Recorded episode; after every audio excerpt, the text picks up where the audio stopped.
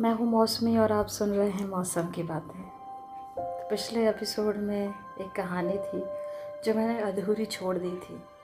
तो चलिए, इस एपिसोड में उसे पूरा कर देते हैं। वो कहानी थी आमरीन दीदी की, उनके शादी के ऊपर। हाँ तो प्रोफेसर वाले रिश्ते के बाद आमरीन पर शादी करने का दबाव और बढ़ गया था। जैसे पैसे लोग आके उसी रेडीमेड गारमेंट्स वाले से शादी तो हुई।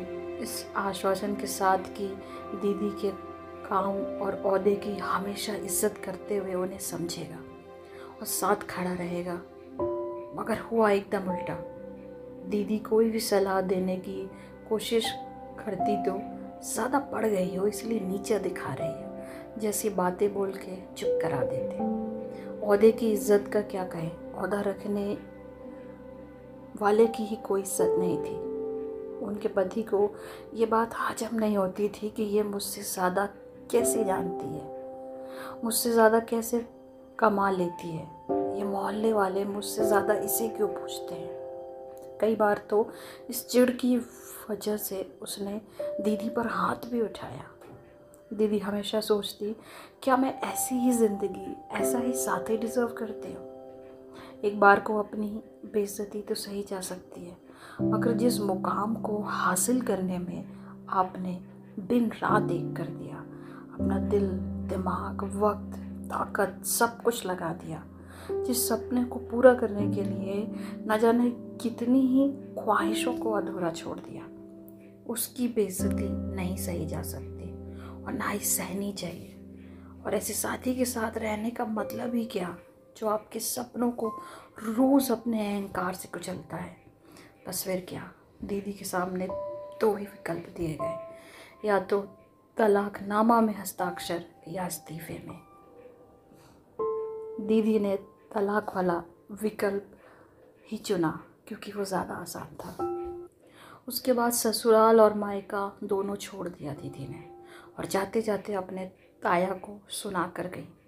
ठीक से तो याद नहीं, मगर ऐसा कुछ कहा था। आपके पूर्वजों का बनाया ये खानदानी स्टेटस खोखला है ताया जी। हर चीज़ में बराबर की। बेटी के मामले में आप कैसे चुप गए? मुझे भी मेरे बराबर का लड़का ला कर देते। क्या आप नहीं जानते थे कि आपकी लड़की किस योग्य है? आपको हक है आपके ख़ानदान के बराबर रिश्ता करने का। मुझे क्यों नहीं है अपनी काबिलियत के बराबर साथी ढूँढने का? शादी आपकी ख़ानदान को करनी थी या मुझे? आपका नाम केवल आपके पैसों से मगर मेरा नाम मेरी मेहनत से है।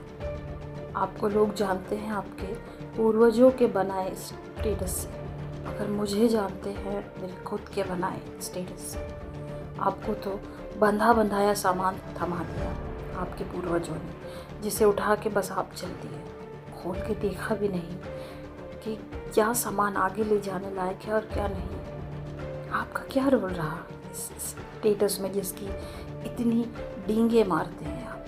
मैंने तो पहले सामान की लिस्ट बनाई, फिर उसे बनाने के तरीके खोजे। मेहनत, वक्त एनर्जी सब लगाकर अपनी नींदें हराम कर एक एक सेकेंड बारीकी से लगी रही उसे बुनने में। इसलिए कल को कोई भी ऐरा गहरा आकर इसे तोड़ देगा।